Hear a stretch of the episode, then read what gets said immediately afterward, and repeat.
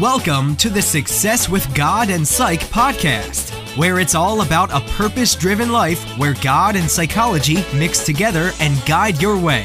And now, your host, who's funny, informative, and a straight shooter, doing this so you have a better life, Dr. Jessica Kersner.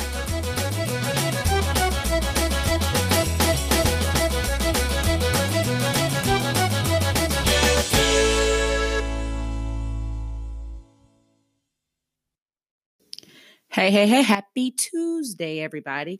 Um, it is cold in Kansas. We have light snow today, but I am happy to be talking to you guys. And you know what I like to say? Welcome, welcome, welcome. There's no better day than today for blessings, impact, and purpose. And today we're going to talk about something that's it's been bothering me a little bit because I have so many people write into me about what do you do when you're dating someone and either they don't reciprocate those those affections or they're hurting you by their behavior or uh, you just don't feel loved or you feel hurt and how do you stay with that person? And that is something that uh, i really want to talk about and i really want to talk about it because to me if you are in a relationship and you're being hurt or you feel like the person's actions are hurting you or you have a person who is constantly putting you down, belittling you, and um, you don't feel happy, you don't feel loved, you sometimes you don't even feel wanted. What do you do in that situation when you're trying to preserve that relationship? What do you do? And should you preserve that relationship? So I want to talk about that today. That's what we're going to talk about when we come back from the break, guys. Meet Fred. Fred once felt stuck in a rut and he had trouble connecting with other people. Then Fred read the book Path to Loving Yourself by Dr. Jessica Kersner. Fred found the book interesting and exciting. The down to earth approach that the book takes helped to increase his self esteem.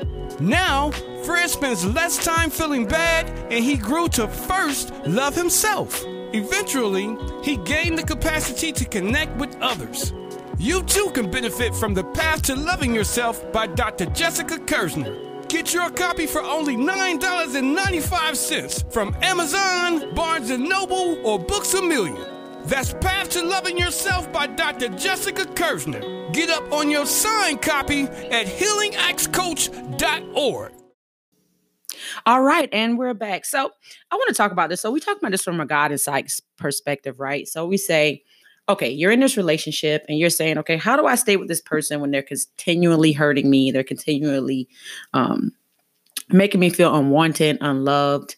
And so I'm going to come from the place of emotional abuse because if, if you are in a physically abusive relationship, I cannot sit here and say that my belief is that you should um, stay in that relationship. If you're in a physically abusive relationship, I think you need to step away.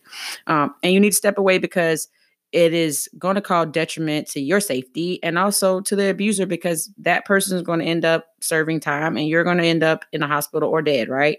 And so, what we want to do is say that place is a, an immediate place of separation. And if you plan to come back together, that person needs to receive some help and and you would need to see, receive some help for healing, right? So, I'm not going to talk about physical abuse as if it's a place that um is up for much discussion um, in my perspective. And the reason why is because if someone is hurting you physically, if someone is hitting you, you need to get help. You know, you need to get out and you need to get help. And if you love that person, that's not a bad thing, right? It's not a bad thing to love someone, but you want that person to love you in the way that you should be loved. And getting hit is not the way. So you would want to step away from that situation, allow a break. And if that person truly receives help, admits they're at fault for their behaviors and you're not at fault. And the commonality between all the abusive types, right? Emotional abuse, physical abuse, even sexual abuse, is that a lot of the time, not even a lot of time, 97% of the time, you either belittle your actions or you take responsibility for your actions and you belittle the reaction to your action, right? The consequences. And they say that, okay, it's the other person person's fault. There's something you did to to deserve it. There's something you did to bring it upon yourself. There, uh, if it's in the case of sexual abuse, then you you wanted it just as well. Um, I would not have done this to you had you not. You know, um, I'm I am the best you will get. Uh, if you were better, you could find someone better, right? You're hearing those kind of messages, you know, and in this company with physical abuse, sexual abuse, get out. You know, someone at that point is hurting you in an extreme fashion that your safety is warranted, right? Your safety needs to be prioritized here. And we want to say, first, get some help. Then, if you say, okay, that person then can admit they're at fault and it's not your fault that this all happened. It never was that you could have done enough or you um, if you hadn't made these mistakes because there's never that place you can you can never solve that right? You can never be enough. You can never give enough. You can never not make mistakes. People make mistakes all the time and, and if you do the one thing that they said that was bothering them you stop doing that then the next thing you do is going to be the next the next thing that gets you hit. And so you can't do that. That's a fool's game right? So they have to admit fault. They have to say it was because of a hurt place inside of me that i did that but also, not only just do that, they have to see that it is harming you from their perspective. Not that you say, Can't you see this is harming me? They see that it's harming you. Now, I say this with one caveat because I have seen this with my patients where you'll have someone, they admit fault. They will say, okay, it's because I was beat as a child or because this happened to me that I do it and I just can't stop. And I know I'm hurting you and I'm sorry. Does that mean you stay at that point? No, no, no, no. We still don't stay because that person still is hurting you. They have not sought help to change that place. So just because they admit fault and they see their behavior as harmful, still says we, we we're not still done yet. Next, we need to see the change. Next, you need to see that they're actually they have taken it off the table as acceptable to do to you what was done to them or to do to you the same thing again that they don't feel is okay to hurt you anymore and they they do that. And that's not a when it comes to physical abuse, sexual abuse, is not a we can go back there. There's not a okay, well, I'll give them chances because they're really trying. No. In this case, it's all or none. Abstinence is the way we go there. You cannot hit me again. That's not going to happen. You cannot um uh you cannot rape me again. You cannot do these things. You know, that that cannot happen. And yes, people say, okay, sexual abuse doesn't happen in relationships. It does. It does happen all the time. Where someone um, attacks you without your permission and you're in a relationship and you're married and um, it becomes a gray area for some people who are in that relationship of is was this actually a true violation or not? And so those two caveats those two areas please walk away get you some help. Um, and i'm going to list a few places at the end of the podcast that you can call to get you some help immediately. But so we're going to talk about emotional abuse because this is the one that most people when they call in this is the one i'm always um, hearing about. It's always that that person is pointing out another's faults, another's mistakes. They're pointing out everything you do wrong, everything about you that that is your insecurities, and they often use your insecurities against you, right?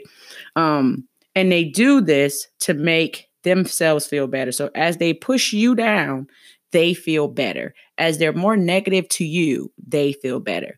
And that's what we're going to talk about when we come back after the break, guys. Are you having trouble making a decision? Does it feel really difficult because it feels like everything is on the line or everything is dependent on what you decide?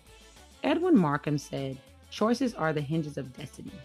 What can you do when you have these decisions? Make a decision tree. One, write the goal down and why that goal is important. Two, write the time frame that you have given yourself to reach that goal. Then three, write the possible choices and list the pros and cons of each choice. Next, circle the pros that are directly related to the reason the goal is important to you and tally them up. Then meditate and pray. Center yourself, don't be rash. Finally, pick a decision and call a trusted mentor to see how it sounds aloud and get feedback. Do these things and you will know the best decision for you and your goals. Choose it. This has been Healing Dr. K's Focus Me Minute with Dr. Jessica Kersner. Get more info at Healing Dr. K at Facebook, Twitter, and Instagram. All right, and we're back. Um, so we talked a little bit about what emotional abuse is. And oftentimes people who like you think, okay, there must be something about me that I always um attract these type of people or you feel like you're a target.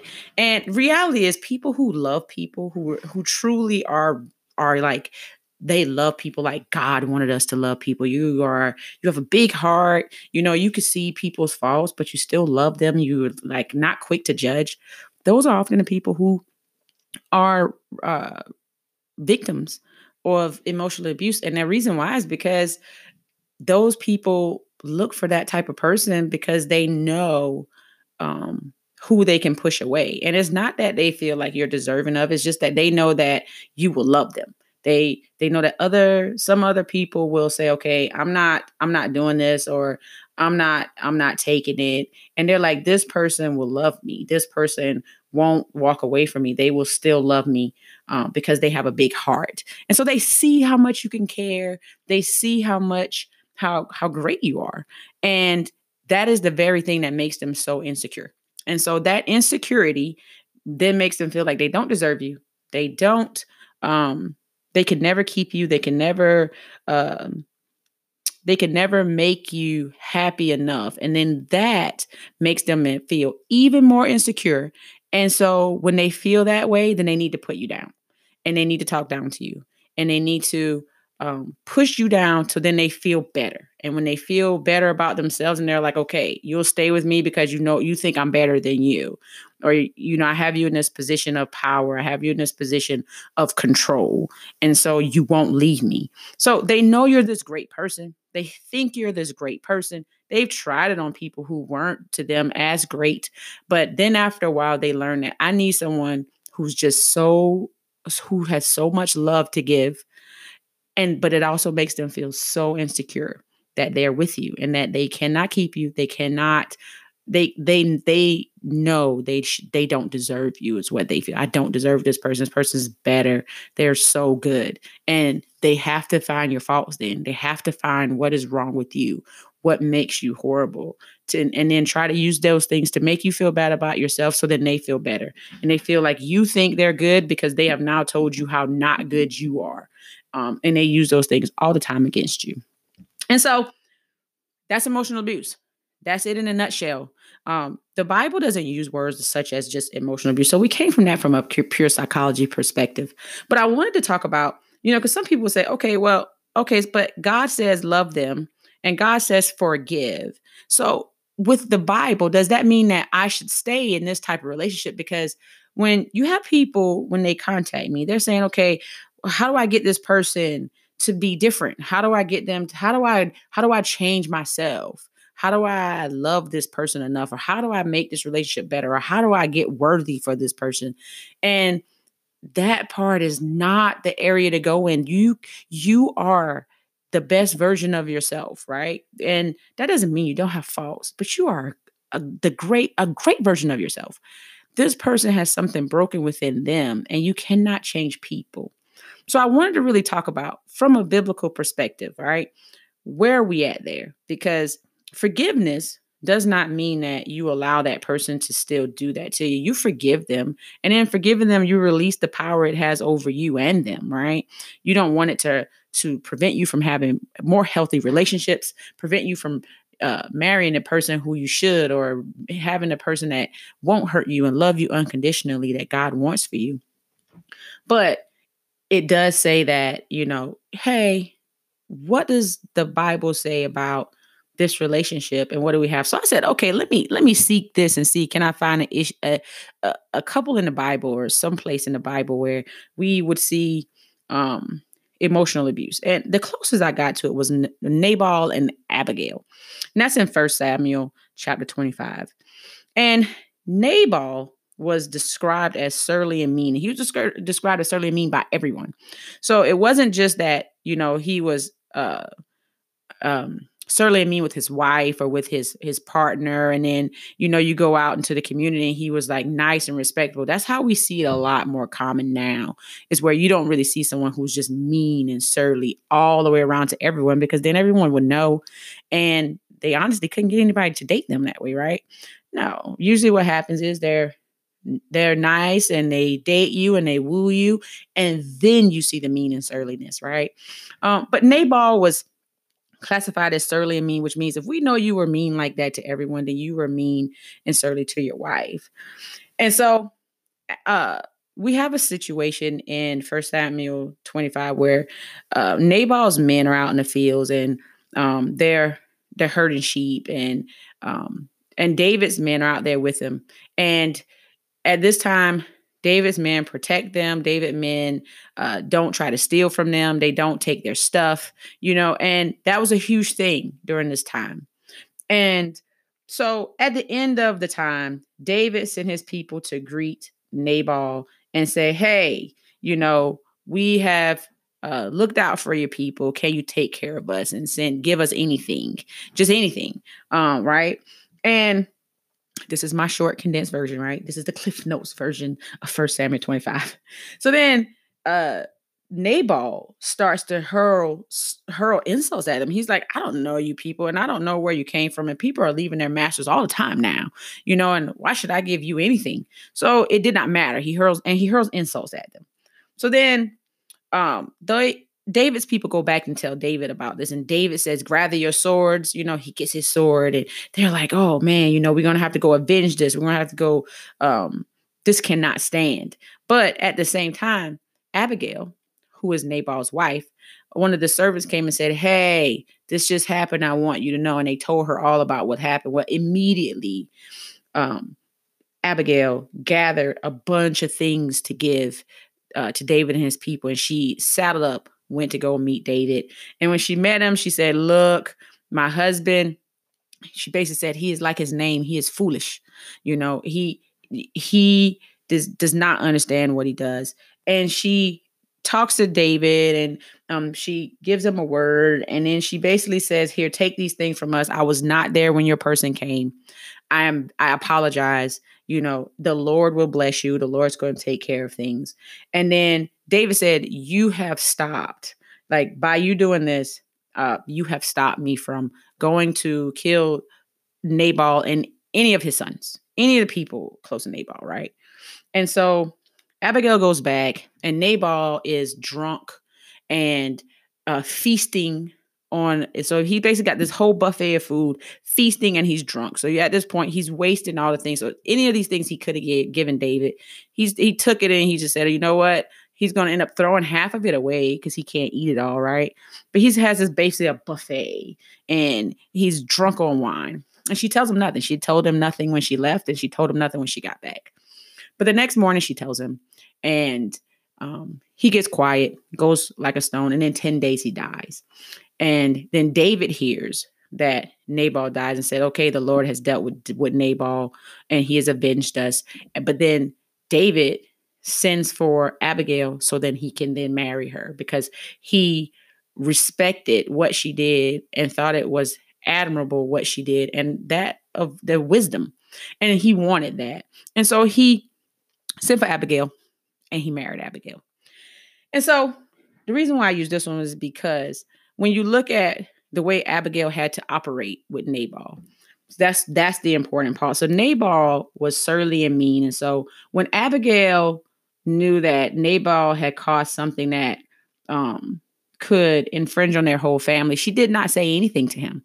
Now, why would she not say anything to her husband? Well, let me not convince you. You know, women at that time were not even as talkative or argumentative as we are now, right? And so she said, I'm not going to say anything to him. I'm not going to go to him and plead with him to do anything. I'm not going to even why because he was mean and surly. Could was there any place that she could have negotiated with him? No. Why? Because this person, a person that is in that situation, is not trying to hear what you have to say.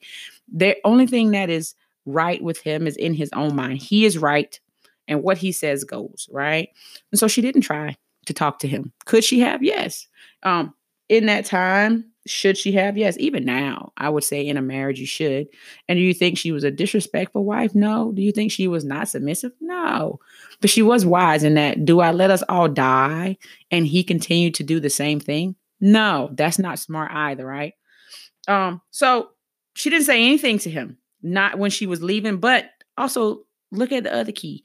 The servants came to her and said, Hey, this just happened, and this is going to be very bad for us because these people protected us. These people didn't steal from us. These people protected us. We we operated beside them and herded sheep without any issue or any concern. And they came to him and he hurled insults at them. He was he, this was unfair. And they're saying, we looked at this, we saw this as not being fair. Like you have to do something, or this is going to be bad for us because David was no no one to play with. And so Abigail should have gone to him, but she didn't. She didn't say, Let me talk to him. She said, Gather up these things and let me go take care of it. Let me handle it myself. And so when you're in a relationship with this person, you know, a lot of the decisions you guys can't even make together. You can't talk with each other. You can't come to an agreement together with each other. There is never a place where your voice is even heard. So that was the illustration there because Abigail couldn't even go to him. She couldn't go say, Let me say this to you. Let me talk to you. Let me reason with you. You know, husband, father of my kids, you know, head of my family, uh, you know, the head of our marriage. Let's talk about this and be reasonable. No, why? Because he was mean and surly. So when you're in a situation where someone um, is emotionally abusive, your voice is not heard. You know, they and if you do speak, they still they use what you say to use it against you. And Abigail already knew that. And so it was like, that's a fool's game. Let's go ahead because time is of the essence. And so that's part one of that. We're going to finish part two of that when we come back. Meet Fred. Fred once felt stuck in a rut and he had trouble connecting with other people. Then Fred read the book Path to Loving Yourself by Dr. Jessica Kirzner. Fred found the book interesting and exciting. The down to earth approach that the book takes helped to increase his self esteem. Now, Fred spends less time feeling bad and he grew to first love himself. Eventually, he gained the capacity to connect with others. You too can benefit from The Path to Loving Yourself by Dr. Jessica Kirzner. Get your copy for only $9.95 from Amazon, Barnes & Noble, or Books A Million. That's Path to Loving Yourself by Dr. Jessica Kirzner. Get up on your signed copy at healingaxcoach.org. All right, so we're back. So let's continue to talk, guys. And so we talk about being mean and surly. You know, so when someone is emotionally abusive, right, you kind of feel like you're walking around on eggshells, that they're angry all the time, or it doesn't take much to make them angry. And when they're not angry, you're like, oh, let me not do anything to to uh, make them be upset because that's what you feel like you're doing. Let me not do anything to tip the scales. Let me tiptoe around this person, right?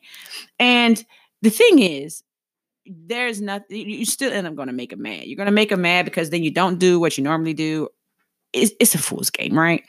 But let's talk about angry because that person is just inwardly angry regardless, right? And so Matthew 5 22 says, but I tell you that anyone who is angry with a brother or sister will be subject to judgment. Again, anyone who says to a brother or sister, Raca, is answerable to the court. And anyone who says you fool will be in danger of fire of hell. And so when they say again, anyone who says to a brother, or sister, Raca, Raca is Aramaic term for worthless, um, or you fool, right? So if someone says that, they're saying you're worthless, right? And when someone's emotionally abusive, they're often saying, what are the other things they say when they're trying to say you're worthless? So if they don't say worthless right out, then they say things like, you will never find anyone like me. You're lucky to be with me.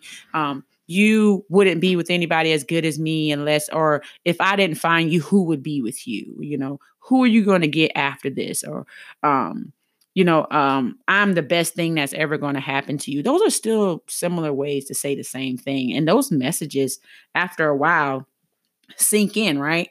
Because the Bible says there's life and death in the tongue. And so, as long as you hear it, as long as you take those messages in through your ears, it has power and it becomes a part of you, right? And you're like, okay, I know I'm better than this. Why am I sticking around? And it's because you saw the potential in that person, right? You're like, I can see their heart, I can see who they are underneath all those things you are dealing with, right? But should you? Should you say that you're you're going to stay with that person because you can see the potential? Well, I always tell my patients, the potential is not what you're dealing with right now and mothers help birth potential, right? We say, okay, we see you know the potential in our children and we try to help nurture that and and move that. But you're not mothering your spouse right? I'm not mothering this person. And because you're not mothering them they don't defer to you as one.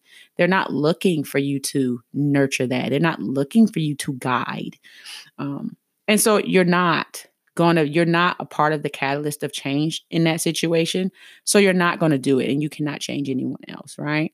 Um so in this case this person the bible is saying if someone is doing these things to you it is not good. So the bible does speak on emotional abuse to say that if someone is saying harmful things to you okay then then that is bad right? Then they will seek judgment. They will have to deal with the, uh, the judgment of God.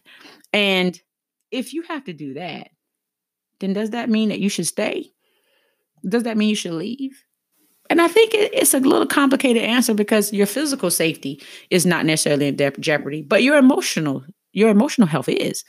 And the things that come from emotional abuse, you have anxiety, you have depression, you have PTSD.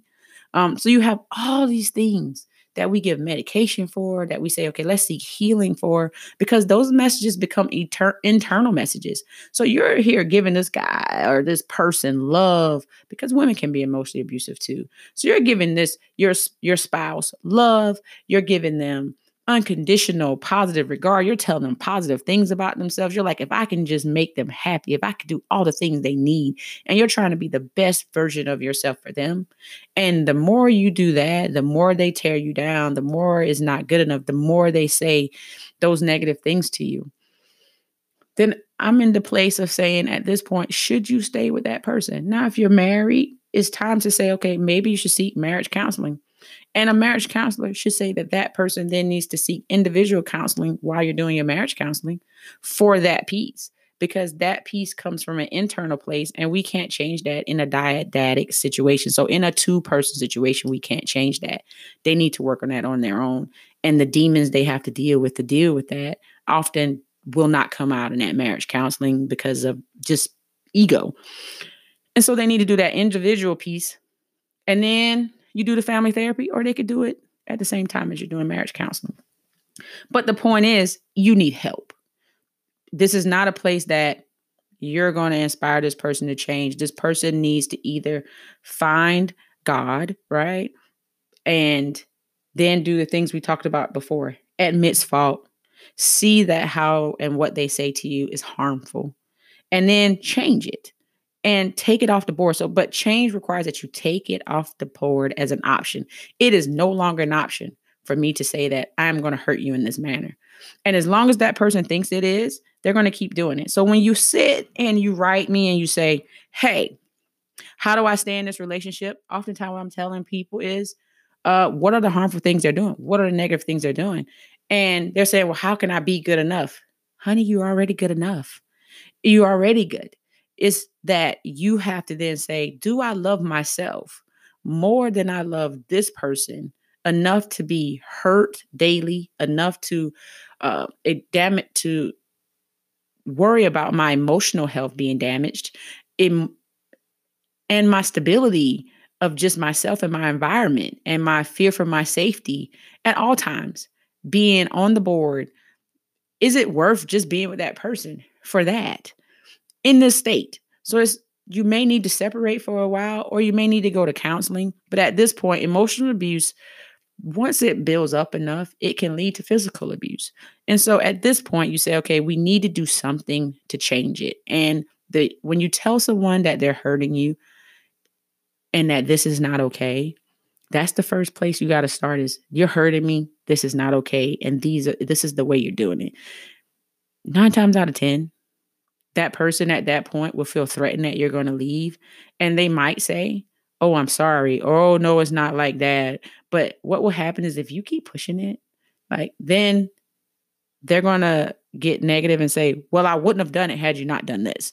So if you just say it and you accept the initial apology, but you don't seek to see, are they really meaning it? Then what will happen is you're going to say, okay, they said it. They said they're going to change. They said they're going to do this. Then tomorrow is the same thing, or an hour later, it's the same thing because there is nothing you can do to stop it.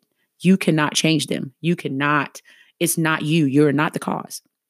And so that's why I often end up saying that you are not the cause. And I want you to love yourself enough that you don't say, me loving this person is worth my health, my safety, my happiness, my love for me.